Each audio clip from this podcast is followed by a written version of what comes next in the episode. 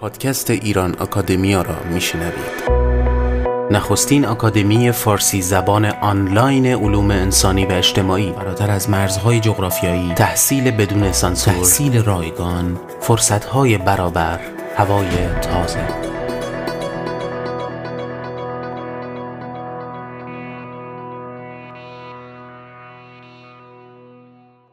سلام دوستان.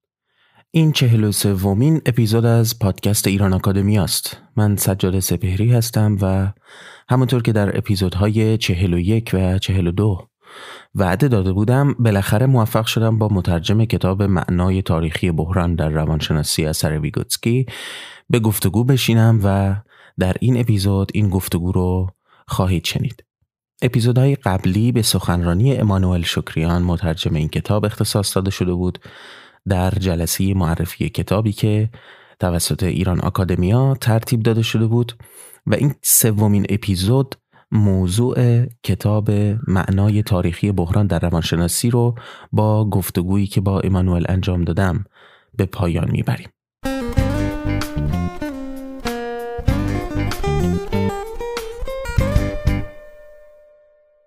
پیش از اون که به سراغ گفتگو بریم یادآوری می‌کنم که ثبت نام دوره 2020 مطالعات اجتماعی دانشگاه ایران آکادمیا برای یک ماه دیگه تمدید شده و تا نیمه دسامبر یعنی 24 آذر ماه ادامه خواهد داشت. این فرصت را از دست ندید و حتما به دوستان آشنایان و خویشاوندان خودتون این دوره آموزشی عالی رو با اساتید ایرانی از معتبرترین دانشگاه های جهان و با مدرک معتبر بین المللی به همه معرفی کنید.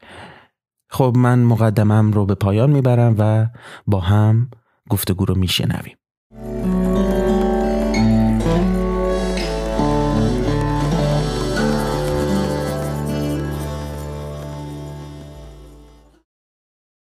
سلام عرض می‌کنم خدمت شما.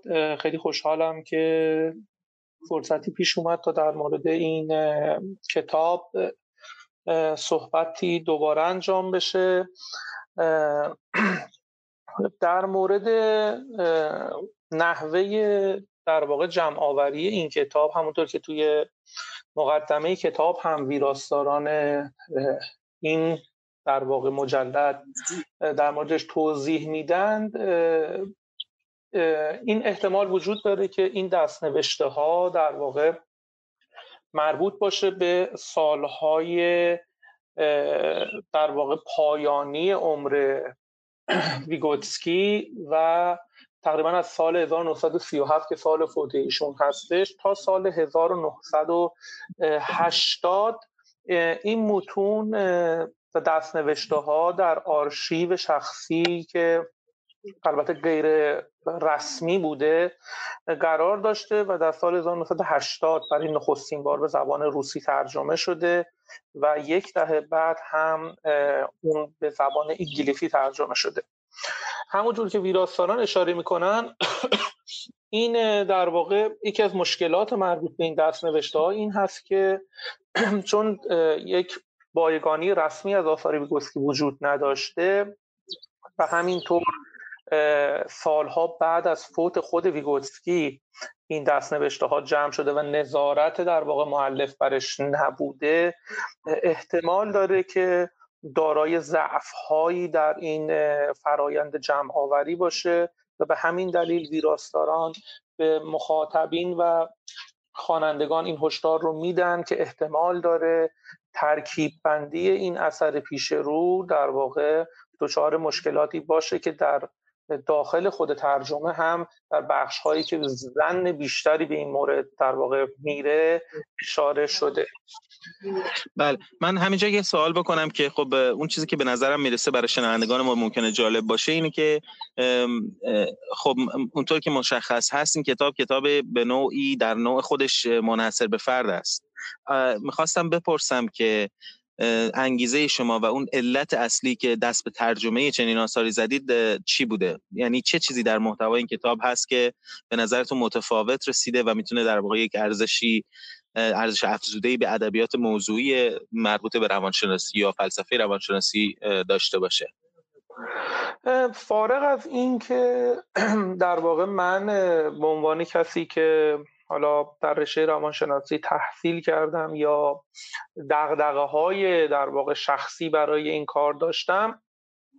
بیشتر ترجمه این کتاب ناشی میشه از پروژه تحقیقی که به مدت چند سال هست در واقع درگیر اون هستم و این کتاب در واقع دومین کتاب از مجموعه روانشناسی مارکسیستی هست که عرضه میشه در واقع نشأت می‌گیره. به این دلیل که به هر حال روانشناسی و کسانی که در حیطه روانشناسی کار می‌کنن و هر روانشناسی به هر حال با مشکلات روش شناختی و معرفت شناختی اون روبرو میشه و سعی می‌کنه که در میان نظام های روانشناسی موجود یکی رو بر بگزینه یا احتمالا از نظام های روانشناسی موجود بهره بگیره به صورت التقاطی و تا اینکه بتونه تحلیلی یا پژوهشی رو ارائه بده. و این مسئله بسیار مهم بود برای من. چه از سالهای دانشجویی و چه از سالهایی که در واقع به تحقیق و پژوهش رو آوردم. همواره یک مسئله بسیار مهم بود. ولی بعد از در واقع شناخت نویسنده کتاب اول آقای دکتر محمد الهمومی و اون پروژه‌ای که ایشان برای در واقع تحریزی یک روانشناسی مارکسیستی به معنای واقع و آن چیزی که میشه ازش تصور کرد من تصمیم گرفتم که همگام با ایشان و دیگرانی که در این حوزه کار می‌کنن که البته خیلی تعداد قلیلی هستن در دنیا این پروژه رو در زبان فارسی هم ادامه بدم. و این کتاب یکی از مهمترین کتاب هایی هستش که در این هیته نوشته شده و به عنوان یکی از آثاری که من باید عمیقا در بحث پیشینه تحقیقم با اون یا ادبیات تحقیقی هم با اون در واقع درگیر باشم مد نظر قرار گرفته. و بسیار عالی. من در واقع اینطوری متوجه میشم که این بحث این کتاب عطف به جریانهای فکری یا تئوریکی هستند که در زمین در روانشناسی موجودن. مثلا فرض می‌کنیم که من ممکنه روانشناسی باشم که گرایشم به روانشناسی از زاویه مثلا فروید باشه و به من میگن فرویدیان یا به من میگن یونگیان یا آدلریان و به نوعی میشه گفت که یک الان شما دارید در واقع از روانشناسی صحبت می‌کنید که تحت عنوان روانشناسی مارکسیستی معرفی میشه. من می‌خوام این اگه ممکن هست طبعا در کتاب توضیحات مفصل در همین رابطه داده شده ولی یه توضیحی به طور ساده و خلاصه به ما بدید که منظور از روانشناسی مارکسیستی دقیقا چی هست؟ و چرا شما مذرد می‌خوام. و چرا شما میگید واقعا مارکسیستی؟ منظورتون یعنی به چه دارید اشاره می‌کنید وقتی که میگید واقعا مارکسیستی؟ ببینید همونطور که خود ویگوتسی البته من قبلا یه توضیح بدم که کل مجموعه این مجلد دوم و کتاب دوم در واقع فصل پانزدهم از مجلد سوم مجموعه آثار دست در واقع جمع آوری شده ویگوتسکی است یعنی تنها یک فصل از اون کتاب هست یا حجم خیلی زیادی داره ولی یکی از مهمترین در واقع به اصطلاح متون دست نوشته ویگوتسکی است از اینکه بگذریم خود ویگوتسکی در طی این کتاب توضیح میده که چگونه در واقع فرایند شکلگیری روانشناسی صورت می‌گیره؟ اگرچه او در نهایت قائل به این هست که ما هنوز روانشناسی به معنای یک علم رو پیش رو نداریم و این یک فرایندی هست که در حال حرکت هست. و در طی این بحث یک سری نقد ها رو مطرح می‌کنه. که بسیار قابل توجه هست یعنی ادله ها و استدلال هایی که ویگوتسکی مطرح می‌کنه که چرا من عنوان می‌کنم که روانشناسی دارای یک بحران روش شناختی و معرفت شناختی هست و نمیشه به نظریه های متناقض متناقضی که در درون خودش هست و نظام های متناقضی که در درون خودش شکل گرفته و در واقع هیچ نظام مشترکی رو نداره نمی‌توان گفت علم. به همین دلیل او در بخشی مربوط به نقد روانشناسی گشتال و روانشناسی شخصگرایی اشترن و به روانشناسی مارکسیستی دوران خودش هم اشاره می‌کنه. روانشناسی مارکسیستی که نمایندگانی چون چرپانوف و پولخانوف و نظیر اینها رو در واقع داشته و اینطور نبوده که در زمان ویگوتسکی روانشناسی مارکسیستی تحت تاثیر آن نظام در واقع حاکم بر شوروی وجود نداشته باشه. ولی بحثی که اون می‌کنه بحث بسیار جالبی هست و او اساسا از اینکه ما صفت مارکسیستی رو به روانشناسی اضافه بکنیم برحضر هست و در واقع دیگران رو هم برحضر میداره. به این دلیل که معتقد هست روانشناسی مارکسیستی روانشناسی هست که مقیاس خود و در واقع روش شناسی خاص خودش رو داشته باشه یعنی روانشناسی که در طی جریان جریان و فرایند خودش ماتریالیسم تاریخی و دیالکتیک رو در واقع در درون خودش داشته باشه. چیزی که او در روانشناسی های مارکسیستی که او مارکسیسم مکانیکی وار می‌خونه نمی‌بینه و به سراحت اونها رو مورد انتقاد قرار میده و نهایتا بسیاری از کارها از جمله مقالاتی از همکار بسیار نزدیکش لوریا رو التقاط گرایی میان در واقع مارکسیسم و روانشناسی یا سایر مکاتب دیگه می‌دونه. به همین دلیل وقتی ما میگیم که روانشناسی مارکسیستی به معنای واقع یعنی روانشناسی که ماتریالیسم تاریخی و دیالکتیک در درون آن و در جریان در واقع برساخته شدنش وجود داشته باشه و آن چیزی که خیلی از کسانی که در این هیته کار می‌کنن معتقد هستن که ما هنوز با اون سطح نرسیدیم که روانشناسی داشته باشیم که اصل روش شناختی دیالکتیک رو در درون خودش داشته باشه. یعنی به عبارت دیگه روانشناسی مارکسیستی که در واقع ویگوتسکی معرفی می‌کنه به نوعی روانشناسی در واقع اون عنصر مارکسیستی که در این روانشناسی مطرح هست همون ماتریالیسم تاریخی تلفیقی از ماتریالیسم تاریخی و دیالکتیک هست.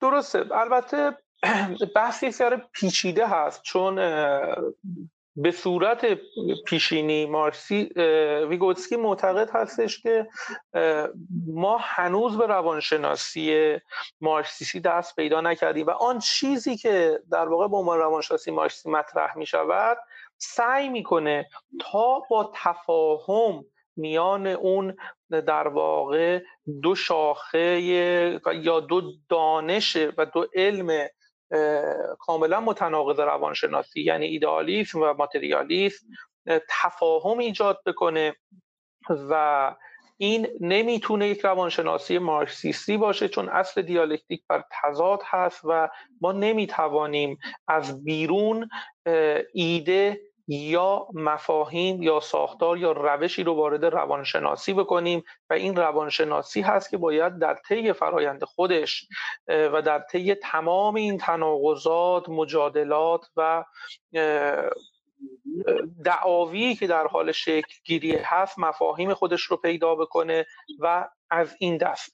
به همین دلیل هستش که ویگوتسکی کاملا انگشت می‌ذاره روی این قضیه که اگر من عنوان می‌کنم من باز میگردم به مارکس به کتاب های مارکس به کاپیتال به گروندریسه این به این معنی نیست که من می‌خوام روانشناسی یا به تعبیر دقیقتر ویگوتسکی در واقع تحلیل حیات ذهنی بشر رو از مارکس و از نوشته های مارکس بگیرم. اون چیزی که او داره تاکید می‌کنه این هست که بخشید اون چیزی که اون تاکید می‌کنه این هست که من از مارکس این رو خواهم آموخت که چگونه یک علم به معنای واقع مارکسیستی شکل می‌گیره و چگونه یک علم در جریان حرکت خودش علم عمومی خودش رو پیدا می‌کنه مفاهیم خاص خودش رو پیدا می‌کنه و روش, روش شناسی خاص خودش رو پیدا می‌کنه. این در واقع چیزی هست که مارکس عنوان ویگوتسکی عنوان می‌کنه. ولی کن عمر او آنقدر در واقع کفاف نمیده که این در واقع شروع کار او به پروسه بیفته تا اون بتونه این کار رو در واقع پیش ببره. بله. من برای من خیلی جالب است این موضوع چون که احساس می‌کنم که این موضوع به عنوان یک جریان فکری توی روانشناسی خیلی به عنوان با جریان غالب روانشناسی خیلی در تضاد هست اونطوری که شما میگید یعنی به نوعی میشه گفت که این در واقع شروع یک مسیری بوده که متاسفانه عمر ویگوتسکی کفاف نداده که بخواد موضوع رو بیش از اون چیزی که تونسته در واقع بررسی کنه و مطرح بکنه و الان وظیفه کسان دیگری هست که بیان و این موضوع رو ادامه بدن و به نقطه جدیدی برسونن. آیا شما کسای دیگه ای رو هم می‌شناسید که در این زمینه فعالیت هایی داشته باشند که بتونید معرفی بکنید؟ قطعا روانشناسان دیگری هم وجود دارن. من به تفصیل در در واقع جلد نخست این مجموعه یعنی آیا روانشناسی مارکسیستی وجود دارد به کارهای دیگران هم اشاره کردم. یعنی به کارهای روانشناسان فرانسوی حتی در دوران خود ویگوتسکی و بعد از اون اشاره وافری شده و در واقع بعد از اون به برخی از روانشناسان حوزه اسکاندیناوی یا روانشناسان متأخر فرانسوی یا خود محمد الهمومی که دانش آموخته دانشگاه سوربن هست ولی الان در امارات متحده عربی تدریس می‌کنه و نظایر اونها اشاره شده.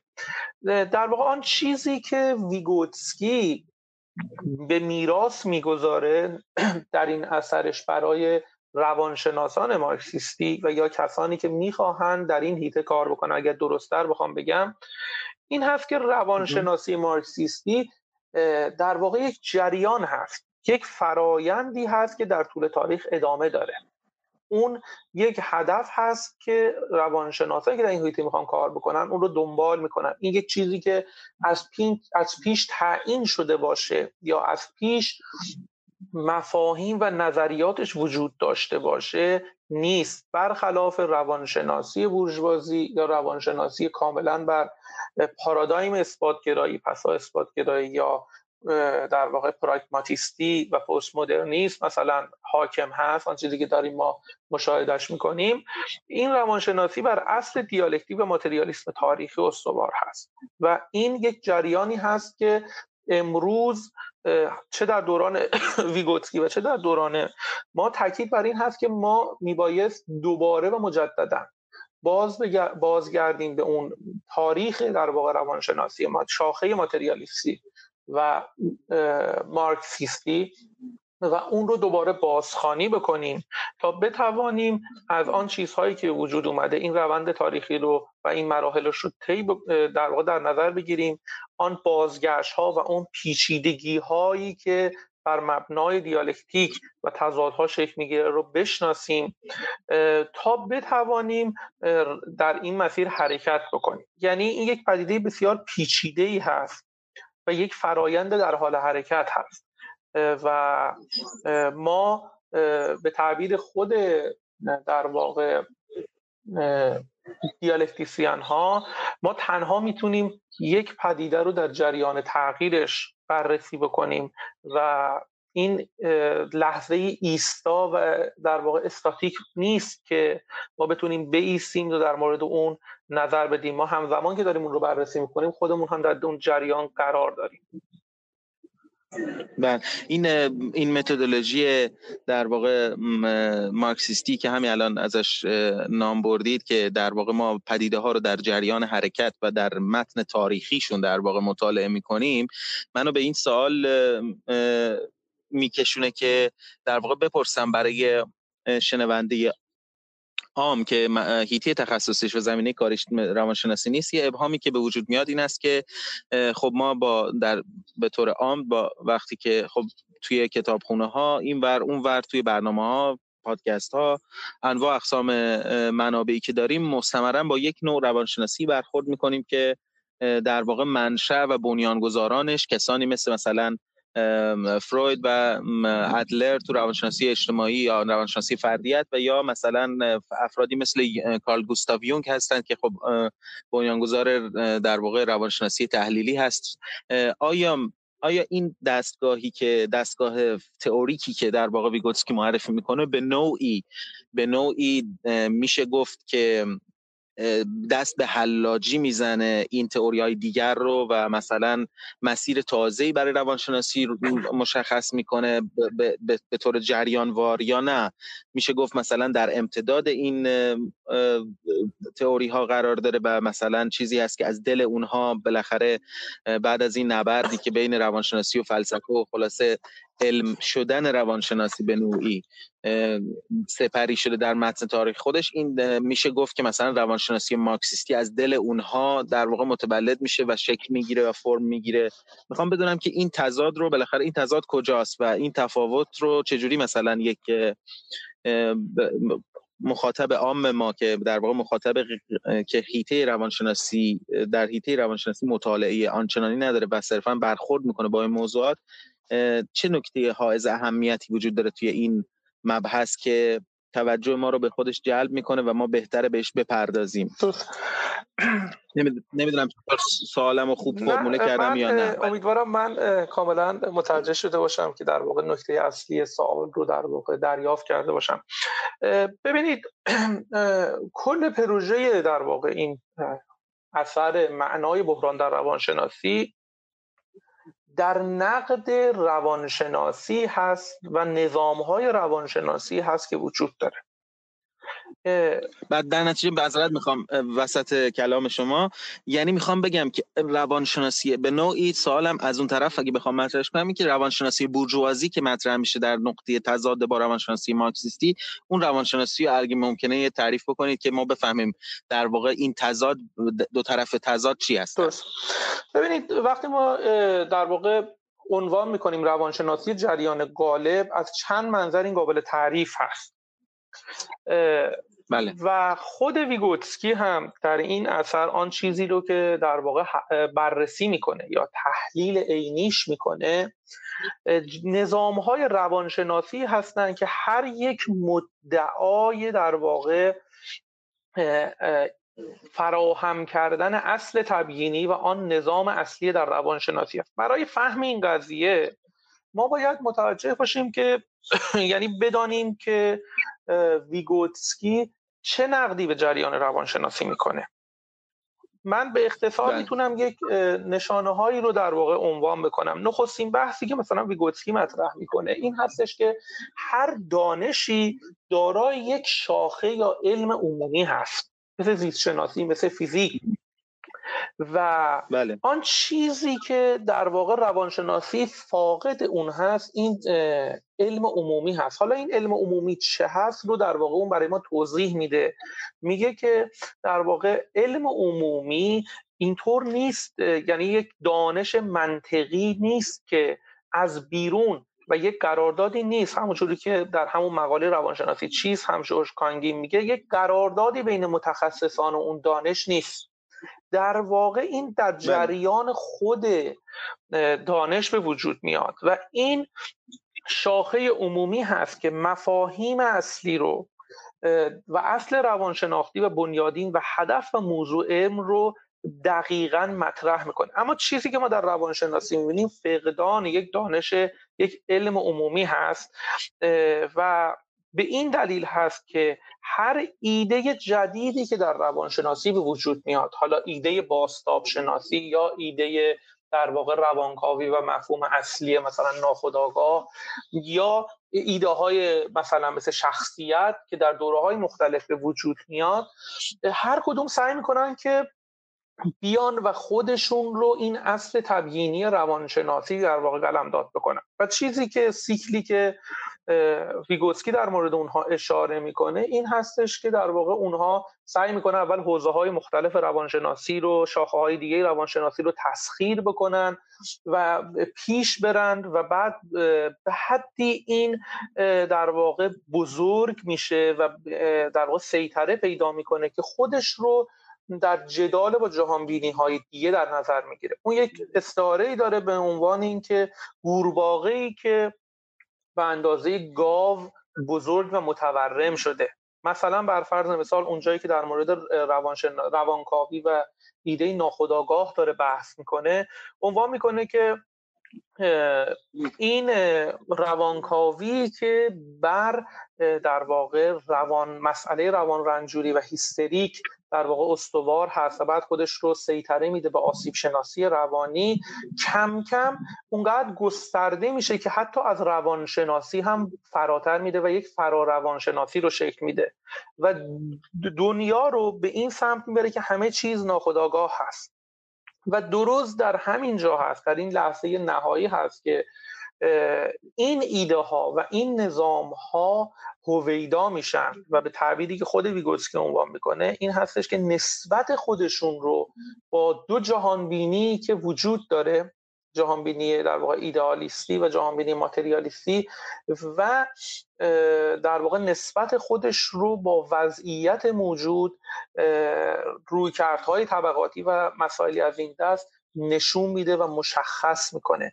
اونجا هست که به تعبیر ویگوتسکی چهره یا واقع نقاب خونسای یک روانشناسی علمی به کنار میره و ما حقیقت این ایده رو می‌تونیم اونجا پیدا بکنیم. و او در بسیار زیبا. او در من اینجا معذرت می‌خوام. اینجا فکر می‌کنم من شخص خودم گره در واقع گره ذهنی من باز شد که در واقع الان فهمیدم که در واقع نقطه ای که ویگوتسکی میسته چون وقتی که آدم بررسی می‌کنه مثلا کتاب های مختلف روانشناسی می‌خونه اینکه چه کسی در چه موقعیتی ایستاده بعضی وقتا گنگ هست برای آدم. مخصوصا اینکه به قول شما این جریان غالب روانشناسی بالاخره اونقدر این قورباغه باد شده و بزرگ شده و تبدیل به گاو شده که آدم درست نمی‌تونه تشخیص بده بالاخره موقعیت ویگوتسکی در این میان چی هست. من الان اونجوری که متوجه میشم ضمن اینکه اشاره بکنم به اون مقاله‌ای که شما گفتید روانشناسی چیست که در ژورنال شماره چهار ایران آکادمیا منتشر شده و در سایت انتشارات ایران آکادمیا قابل دسترسی هست و یک مقاله بسیار بسیار خوبی هست که ما رو آشنا می‌کنه به این مقدمات اون صحبتی که شما کردید. و من پیشنهاد می‌کنم کسانی که کتاب رو تهیه می‌کنن این مقاله رو هم حتما بخونن چون که به نوعی میشه گفت که بر من اینطوری بود که مقدمه ای شد بر ورود به این بحث که اصلا باش برخورد بکنم. و الان متوجه شدم که در واقع این جریان غالب غالب روانشناسی نقاب غیر علمی بودن خودش رو در اون موقعیت در واقع از دست میده و هویدا میشه. و حرف ویگوتسکی در واقع همین هست که باید در واقع به نقط یک علم عمومی به وجود بیاد در روانشناسی که در واقع فاقد این نقاب ها باشه و یک حرف مشخص و توافق شده داشته باشه در در قبال مسئله روانشناسی.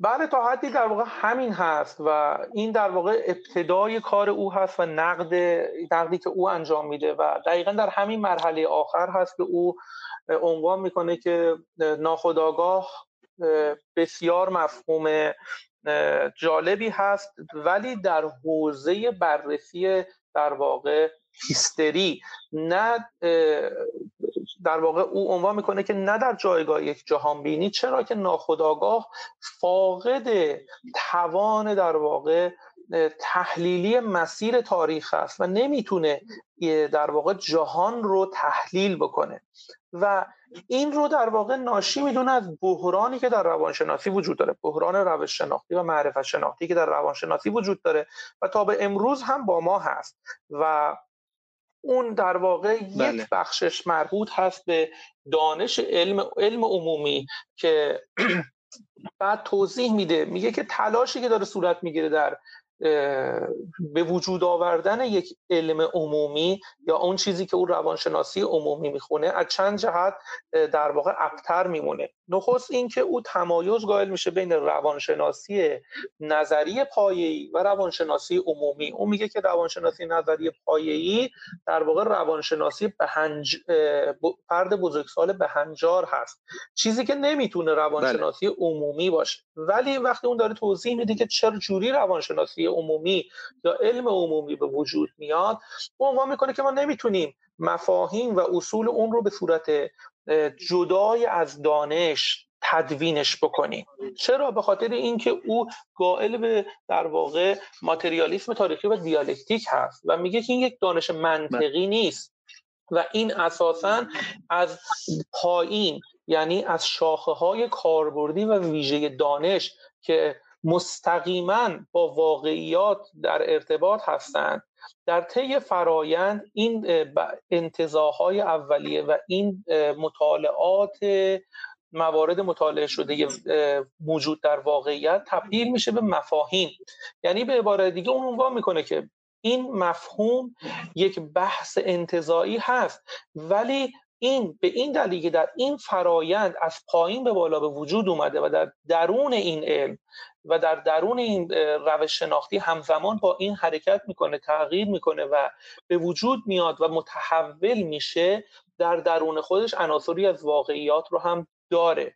به همین دلیل هستش که او عنوان می‌کنه آن چیزی که ما باش مواجه هستیم نظام های روانشناسی هست. نه یک دانش عمومی که بتواند مفاهیم خودش رو داشته باشه و روش شناسی خودش رو داشته باشه و در نتیجه ما شاهد جدال نظام هایی هستیم که هر کدام تمایل دارن ایده اصلی خودشون رو در جایگاه اون علم عمومی قرار بدن در حالی که این امکان پذیر نیست و این امکان پذیر نبودن شما می‌تونیم توضیح بدیم. و ویگوتسکی برای ما توضیح میده که اساسا ما زمانی که روانشناسی صحبت می‌کنیم نه از یک علم که به تعبیر اون یک توهم هست که ما تصور بکنیم روانشناسی یک علم مشترک و منسجم هست. در واقع ما داریم از دو علم صحبت می‌کنیم. یک علم ماتریالیستی و یک علم ایدئالیستی و در واقع اون در اشاره می‌کنه که میگه نزاع در واقع این دیدگاه هایی که ما می‌بینیم تمام این مکاتبی که در روانشناسی وجود داره بحث سازگار کردن نیست یا اینکه اونها دشمن هستن یا هدفی مشترک رو در واقع باید بهش برسن.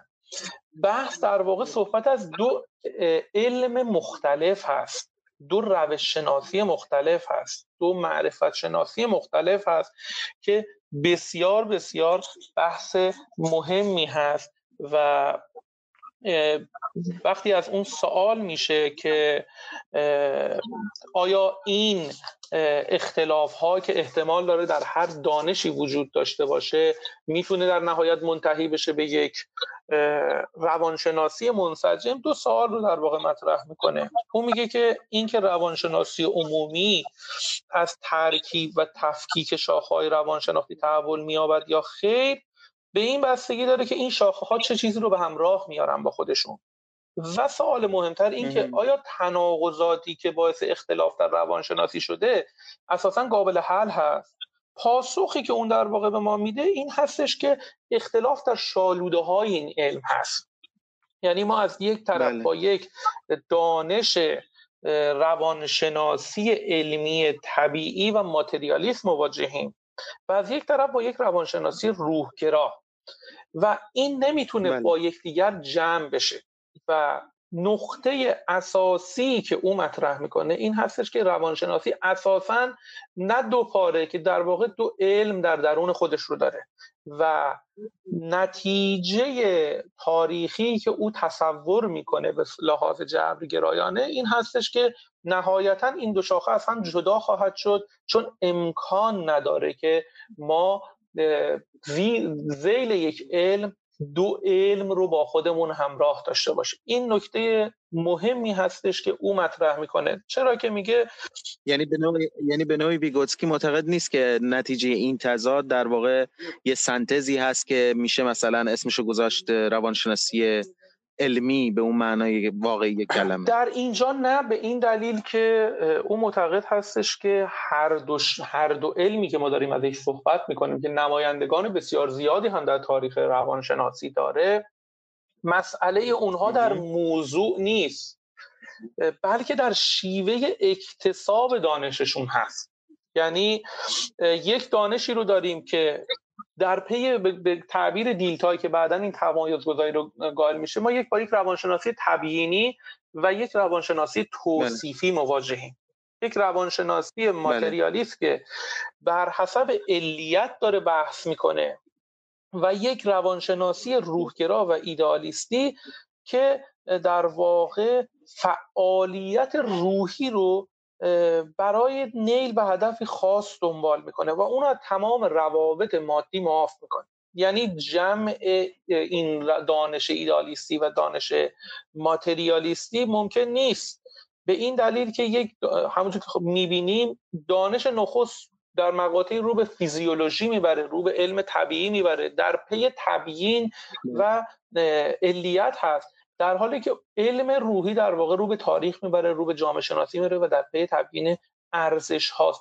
اون چیزی که در واقع ویگوتسکی منشأ می‌دونه این هست و میگه که نزاها فقط در جلوی پرده وجود دارن. اینکه روانکاوی در حال مجادله هست با مثلا با شناسی یا روانشناسی تجربی در حال تضاد هست با یک مکتب دیگه. اینها همه از این ماهیت دوگانه روانشناسی در واقع نشأت می‌گیره و باید این مسئله یک بار برای همیشه برای باید مسئله حل بشه و این مسئله پیش روی تمام روانشناسانی هستش که می‌خواهند به طور روش شناختی و عمیق به روانشناسی بیاندیشند و در واقع فکر بکنند و در واقع به صورت فلسفی در مورد ماهیت ذات و چیستی روانشناسی فکر بکنن. این مسئله وجود داره. بسیار عالی. خیلی خیلی توز... از توضیحاتت ممنونم امانوئل. و امیدوارم که مخاطبان ما هم به اندازه کافی ترغیب شده باشن که کتاب رو بگیرن و کامل مطالعه بکنن. همچنین اثر اولش رو جلد اول رو و مجلد سوم که در پیش هست که من فکر می‌کنم به پروژه ادامه پروژه خود شما باشه. درسته؟ در واقع پروژه ادامه داره.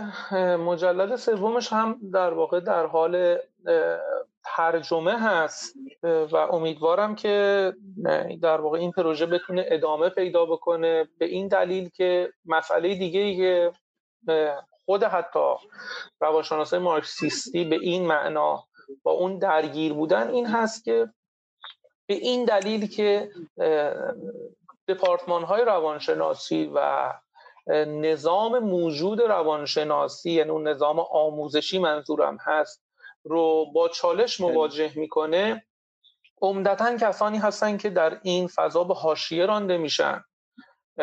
چون در واقع روی کرده وارون ساز و واژگون ساز اونها اون قدرت و جایگاه اجتماعی که روانشناسی برای خودش به وجود آورده رو به چالش مواجه می‌کنن.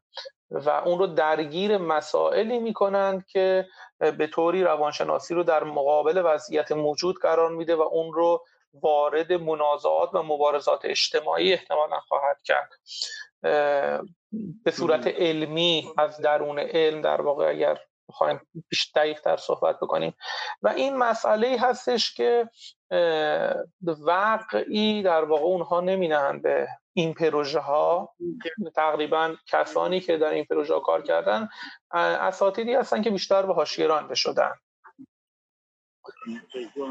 بله، یعنی در واقع این میشه گفت که در واقع جدای از اینکه این بحثی درباره ریشه های علم روانشناسی است و مسائل بنیادین علم روانشناسی هست در واقع میشه گفت یه امر سیاسی هم هست و در طول این سالها مخصوصا از در واقع دوران جنگ سرد به این طرف. این در واقع روانشناسی غالب به نوعی کرسی های آموزشی رو هم در واقع قبضه کرده و در واقع امکان کنش و واکنش راست, راست و راستینه علمی رو بین این دو تا جریان فکری در واقع از بین برده به نوعی و این میشه گفت میشه گفت یک تلاشی نوعی تلاش آلترناتیوی است در عرصه انتشار و مطالعه و پژوهش که در واقع راه درازی برای خودش در نظر گرفته.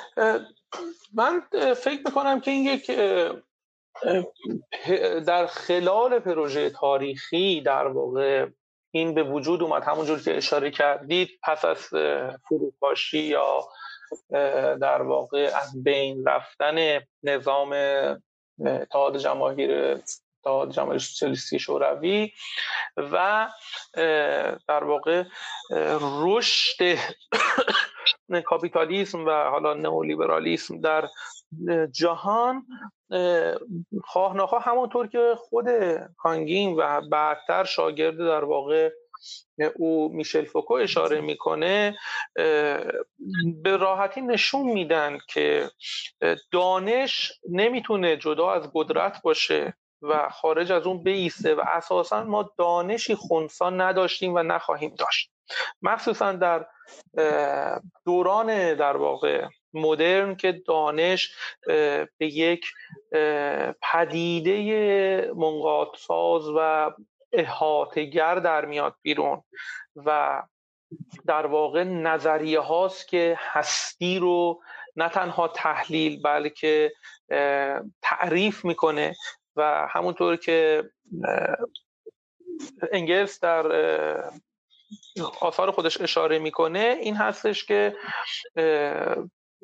یک متفکر و یک کسی که مارکسیست هست و مطالعات علمی می‌کنه کسی نیست که تنها کار انت در واقع کار انتظایی می‌کنه. در واقع او هم در حال مبارزه هست چون عرصه مبارزه علم رو هم در بر می‌گیره در واقع ما می‌تونیم بگیم بله. که در لایه عمیقتر بحث این تنها بحث به وجود آوردن یک روانشناسی یا یک مکتب جدید روانشناسی نیست این در واقع جدالی هست برای اینکه روانشناسی رو از یک پارادایم پسا اثبات گرایی خارجش کرد و روانشناسی رو دوباره به یک علم پویا و دیالکتیک بازگردان یعنی آن چیزی که در روندش در داشته. نگاه می‌کنیم وقتی که ما نگاه می‌کنیم به حتی ابتدای راه روانشناسی به معنی به مساوی یک علم که خب خودش رو توی مطالعاتی که خب توی در واقع شوروی پاولوف انجام می‌داد. از اون طرف روانشناسی علمی و از اون طرف روانشناسی فرویدی و به قول شما ایدالیستی وقتی که میایم نگاه می‌کنیم می‌بینیم که دقیقا با جریانات سیاسی و اتفاقاتی جابجایی هایی که در قدرت رخ میده این دوتا علم هم به نوعی این دوتا جریان روانشناسی علیرغم که در با یک قوت و با یک قدرت تقریبا برابری در حال رشد هستند و در واقع این تضاد خیلی خیلی interactive و دینامیزم داره این به, به, ناگهان با همین جابجایی هایی که در قدرت صورت می‌گیره خود به خود اون جریان ضعیف میشه. و جریان غالب فعلی روانشناسی در واقع رشد می‌کنه متناسب با تحولات سیاسی و جابجایی که در قدرت صورت می‌گیره.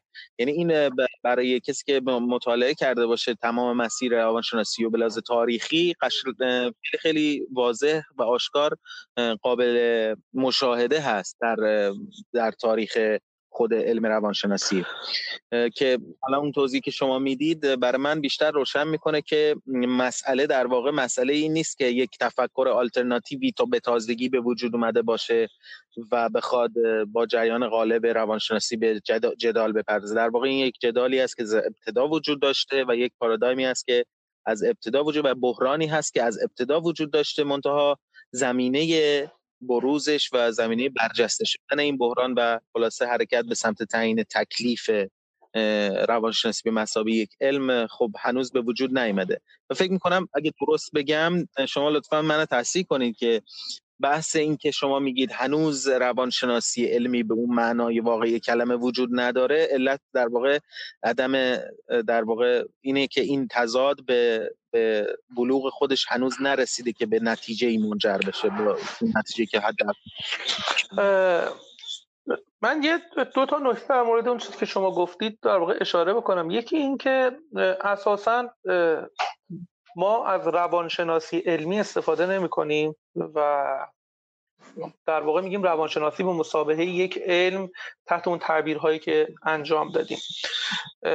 چون اینقدر مفهوم روانشناسی علمی از سوی افراد و روانشناسان و نظریه پردازان مختلف منتصب به روانشناسی خودشون در رد روانشناسی های دیگر صورت گرفته که واقعا مفهوم علمی از آن ماهیت خودش که یک زمانی می‌تونه جنبه آلترناتیو داشته باشه در واقع در واقع اون اون پتانسیل رو از دست داده. به همین دلیل این یک نکته. و نکته بعدی این هست که اگر ما بخوایم از من از مسیر دیالکتیکی در واقع نگاه بکنیم ما نمی‌تونیم به عنصر نتیجه به این معنا که در واقع نهایت ما به یک سطحی خواهیم رسید که اون به وجود بیاد دست پیدا بکنیم. در واقع آن چیزی که در ریالیتیک می آموزیم این هست که تضاد تنها تضاد می آفریند و این در واقع نشون میده که تنها آن چیزی که ثابت هست تغییره. وقتی بر این حجم از روی کرده داینامیک و پویا رو شما داشته باشید می‌تونید هم در نگاه به گذشته اونجوری که ویگوسکی در این کتاب خودش عنوان می‌کنه که ما به دنبال این نیستیم که مثل کسی مثل واتسون یا دیگران روانشناسی ها و مفاهیم دیگر رو کنار بگذاریم. بلکه ما می‌خواهیم که سیر این روانشناسی ماتریالیستی که در جدال با این روانشناسی ایدالیستی در طول تاریخ بوده رو بازیابیش بکنیم اون رو خارج بکنیم و تمام دستاوردهایی که صورت گرفته و حالا چه به لحاظ مثلا گفتمان غالب یا هژمون غالبی که در فضاهای در واقع علمی وجود داشته یا اتفاقات در واقع تاریخی که رخ داده همه اینها رو در واقع متحد بکنیم. در واقع اون خودش رو در پیوند با اون روانشناسی ماتریالیستی می‌بینه. چون اشاره ای که بحث می‌کنه این هستش که ما در این پژوهش روش شناختی مسئله نامهای و موضوع نیست.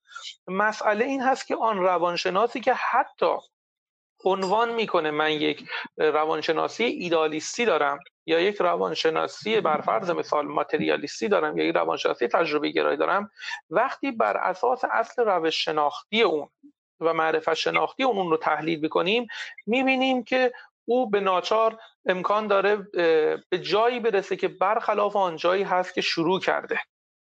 و این یک کلیدی هست که او به ما میده در تحلیل مکاتب که باید ببینیم آن مفاهیمی که اون روانشناسی باهش کار می‌کنه و اون اصل روانشناختی که او باش کار می‌کنه نشون میده که او در کجا ایستاده و چه میگه و چه می‌خواد بکنه.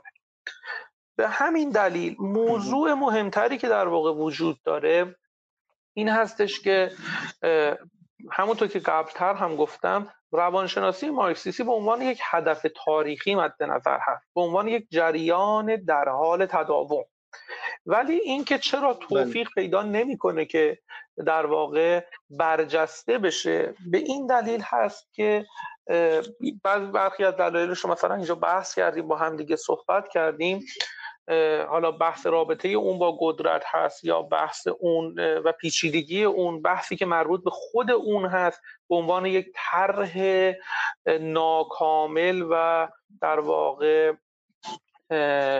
در حال حرکت که خیلی از ابزار خودش رو نداره و حالا در پی این هستش که اون رو به دست بیاره. ولی مهمترین موضوعی که روانشناسی مارکسیستی در واقع اشاره می‌کنه این هستش که در تعریفی هست که از جامعه می‌کنه و از فرد می‌کنه و در واقع نقدی هستش که به روانشناسی های دوگان انگار یا ماتریالیست های مکانیکی انگار یا شناختگرایی های فردگرا می‌کنه. مسئله در واقع مهم روانشناسی مارکسیستی این هستش که مسائل یعنی در تحلیل انسان ما فرد رو نمی‌تونیم از جامعه جدا بکنیم. و یک فرد خودپسنده رو به عنوان موضوع روانشناسی فردی در نظر بگیریم. این یک موضوع.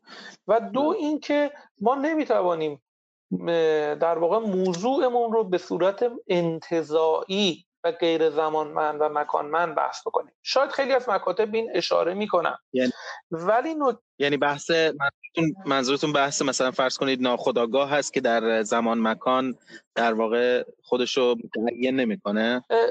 نه تنها حالا مفهومی در واقع ایدئالیستی مثل ناخداگاه که در واقع تنها از زلش یک روانشناسی توصیفی در میاد که حالا بعدها بیشتر در ادبیات به کار میره تا در یک قامت یک علم بحث این هستش که ما انسان رو باید در روابط در واقع اجتماعی تولید این واژه بسیار مهم هست و در واقع اون به تعبیر حالا ویگوتسکی یا الهمون و دیگران سلول اصلی مطالعه روانشناسی مارکسیستی هست بحث می‌کنه. یعنی در واقع یک انسان نماینده که در واقع تولید شده و در بردارنده روابط اجتماعی تولید هست.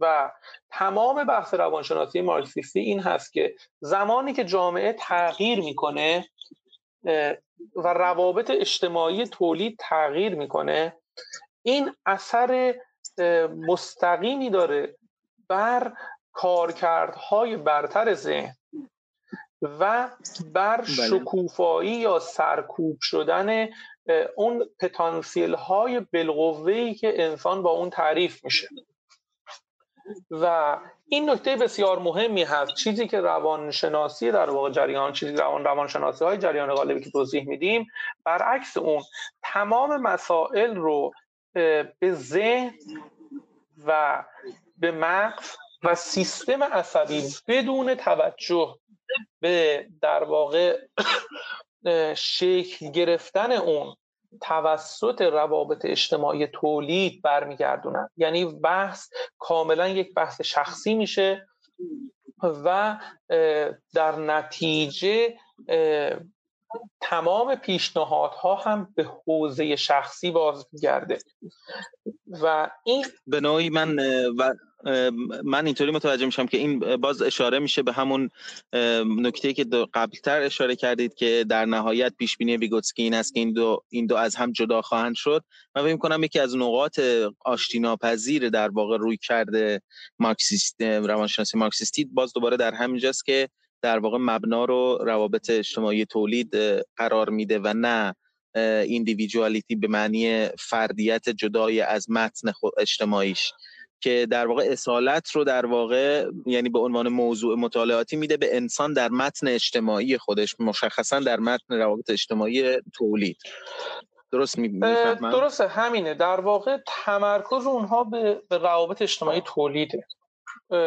یک جای ویگوتسکی اون رو در واقع مقایسه می‌کنه با مفهوم آگاهی جمعی که کارن مارکس استفاده می‌کنه.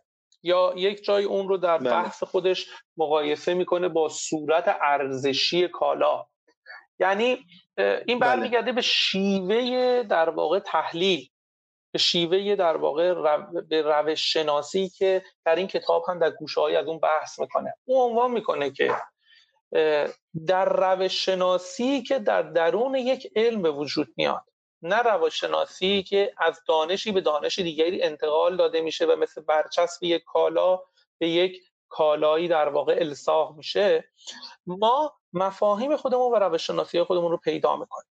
در واقع اون پاولوف رو مثال می‌زنه به عنوان کسی که سعی می‌کنه از روش تحلیلی عینی که مبسوط در واقع در این کتاب در موردش صحبت می‌کنه بحث می‌کنه. نمونه کار دیگه در همین روش تحلیل عینی که نه تنها از روش که نه تنها اون از روش استقرایی استفاده نمی‌کنن بلکه با بررسی یک نمونه تمامیت و آن کلی بودن رو در واقع می‌تونن ارائه بکنن. کاری که خود ویگوتسکی در کتاب روانشناسی هنرش در مورد بررسی مفهوم هنر و اون کلیت هنر انجام میده.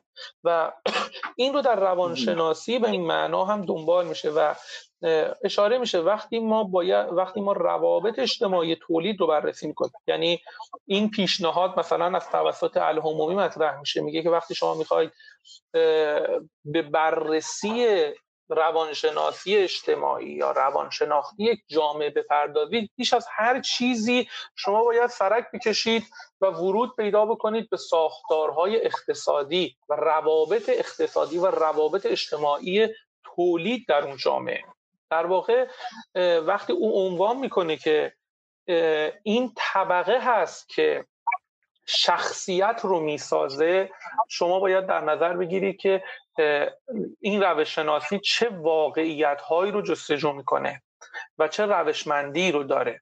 وقتی اونها من... نقد می‌کنن روانشناسی جریان غالب همکنون رو در واقع روششناسی که استوار هست در یک نسبی گرایی پست مدرنیستی و عنوان می‌کنن که یک سری مفاهیم جدیدی به وجود اومد که این مفاهیم جدید کاملا متفاوت هست از مفاهیم که ما باش کار می‌کنیم. اونجا هست که شما متوجه میشید که دقیقا روانشناسی مارکسیستی چه می‌گوید یا چه می‌خواهد یا پروژهش در سمتی حرکت می‌کنه بسیار عالی. امانوئل عزیز من واقعا دوست داشتم که این بحث ما بیشتر ادامه پیدا کنه وارد مفاهیم دیگری هم بشیم و خب خلاصه خیلی حیفم میاد که این بحث در همجا به پایان برسه ولی ناچاریم به خاطر محدودیت زمانی و ممنونم ازت که علیرغم مشغله پذیرفتی که با پادکست ایران آکادمیا درباره این کتاب و محتواش گفتگو کنیم و این در واقع در ادامه سخنرانی معرفی کتاب خود شما در پادکست 40 فکر می‌کنم 41 و 42 ایران آکادمیا منتشر شده و این پادکست 43 رو ما اختصاص دادیم به گفتگو با مترجم کتاب بحران بحران تاریخی در روانشناسی و امیدوارم که مخاطبانمون هم از این گفتگو لذت برده باشن. خیلی خیلی از شما ممنونم و امیدوارم که در فرصتهای دیگه ای بتونیم به بحث بیشتر در این رابطه بپردازیم. اگر نکته ای که فراموش شده یا دوست داشتید مطرح بکنید تو این گفتگو لطفا بگید و ما گفتگو رو در همینجا به پایان ببریم. من هم تشکر می‌کنم از شما که فرصتی ارائه شد تا بیشتر در مورد در واقع این پروژه صحبت بشه و امیدوارم که هم من و هم دوستان و همکارانی که در نقاط مختلف در واقع دنیا در این مسیر حرکت می‌کنند امکان این رو داشته باشند که در این جریان همچنان باقی بمونند و کارهای متفاوت تری رو در این زمینه ارائه بکنم. بسیار ممنون و متشکرم از شما. خیلی ممنون امانوئل شکریان. من انبوهی سوال در ذهنم بود. اونا رو میسپارم به یک زمان دیگه و اینکه امیدوارم در کار و پژوهشتون موفق باشید و ما منتظر جلد سوم این کتاب هم خواهیم بود. ممنونم. خدا